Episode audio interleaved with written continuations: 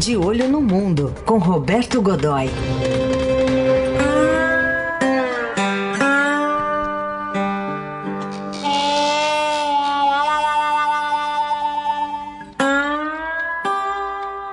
Hoje com trilha de faroeste para você, Godoy, bom dia.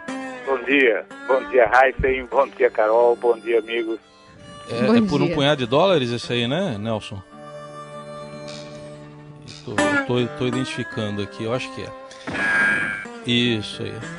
E aí, um punhado de dólares do Trump para capturar o Maduro em tempos de pandemia.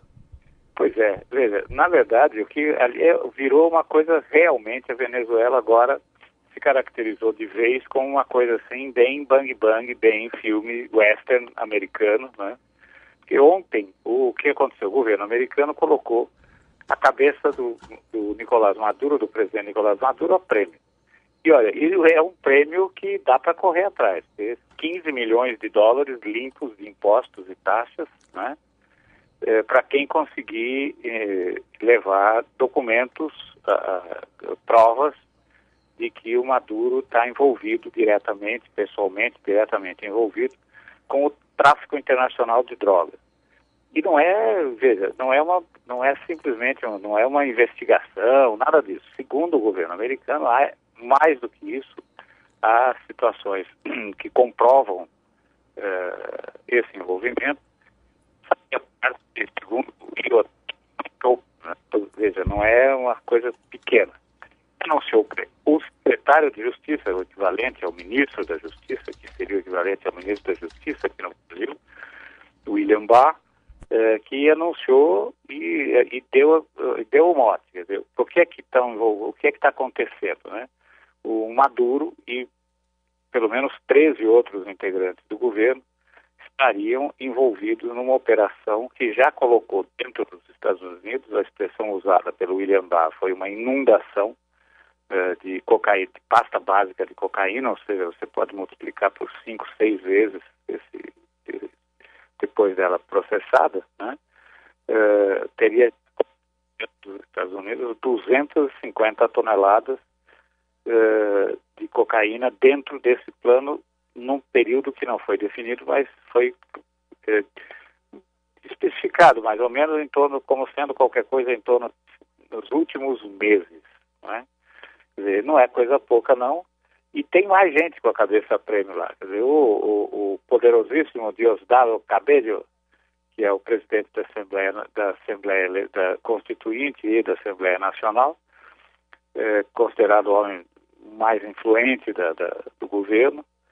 É, também ele, ele, também o Hugo Carvajal, que é o chefe da inteligência, é, da agência de inteligência do governo eh, do governo venezuelano, mais o, o, o, o general Cliver Al-Qadjar, que é esse sim é terrível, é considerado assim, o carrasco do, do regime, o homem da polícia política, é o sujeito que eh, prende e arrebenta, né?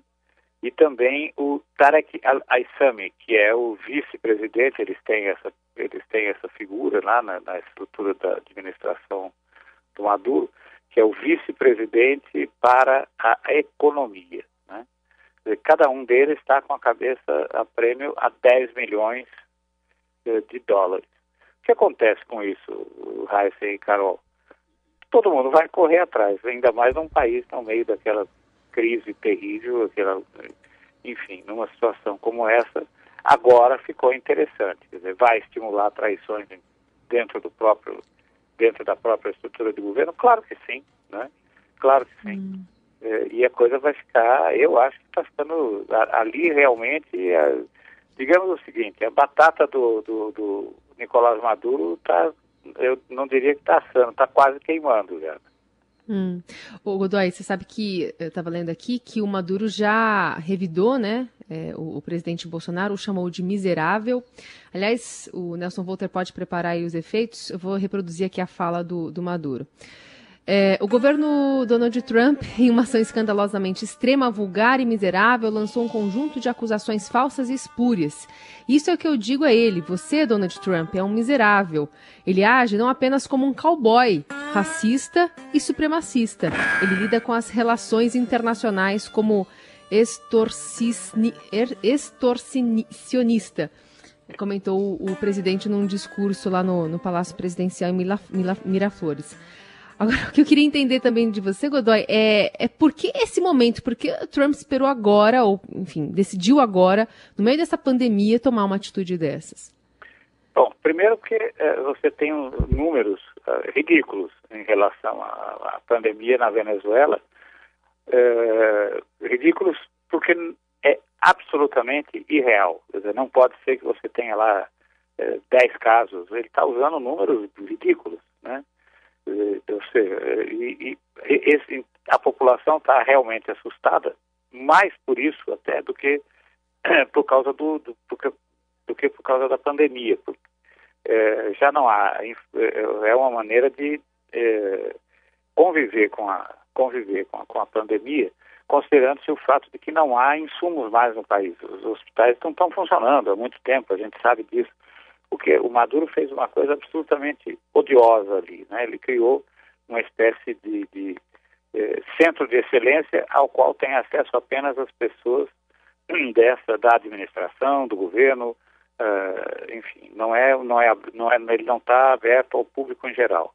Esses hospitais, esse hospital, essa unidade central tem todos os recursos modernos, tem, enfim, tem, pode funcionar. Os outros não. A gente sabe que tem ali é, você tem crianças em alguma, algumas é, áreas, em alguns setores da própria capital, crianças que morrem porque não falta, porque falta soro nos hospitais, porque falta, faltam as coisas mais básicas e tal. Bem, nesse momento, e aí vem essa história do, da, da recompensa e do ponto de vista político, Carol, o, o, há que ser considerado também o fato de que o Juan Guaidó é, já não está, ele está cada vez mais fraco. Né? Dizer, e aliás, é, Godoy, com a pandemia também tem menos protestos nas ruas, menos, né? menos aglomeração. Menos. As pessoas não vão para a rua. Primeira coisa, havia aquela coisa convocação, todos os dias um protesto, isso acabou.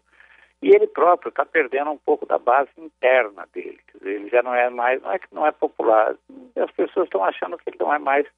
É, muita gente acredita que ele não seja algumas lideranças locais ali já acreditam eh, que ele não seja uma opção. Eh, então é preciso fazer alguma coisa antes que esse desgaste seja eh, antes que esse desgaste atinja o ponto máximo.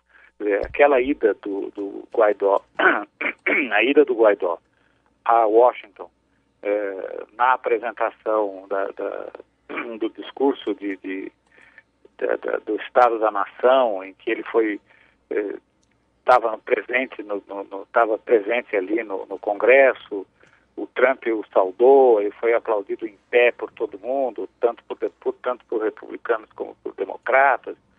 E aquilo foi uma, uma, uma maneira de tentar eh, inflar um pouco ali a, a, a, bola do, encher um pouco a bola do, do, do Guaidó, mas ao mesmo tempo eh, isso Há um outro dado adicional, temos, temos um dado adicional aí, que é uma, uma desaceleração nas negociações que vinham sendo feitas em paralelo, que é uma oposição que considerava, a, a, uma oposição interna na Venezuela, considerava a possibilidade de um diálogo para acertar algum tipo de processo de sucessão do, do Maduro ainda que não ainda que isso não ficasse claro como seria, seria uma convocação antecipada de eleições, enfim, que tipo de que tipo de agenda estava na mesa.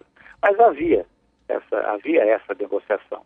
É, essa história do prêmio é, desestimula, é uma ducha de água fria nessa história. Por quê? Porque agora o Nicolás Maduro é um criminoso internacional procurado com cabeça prêmio é, com que você vai ter que negociar o quê, né?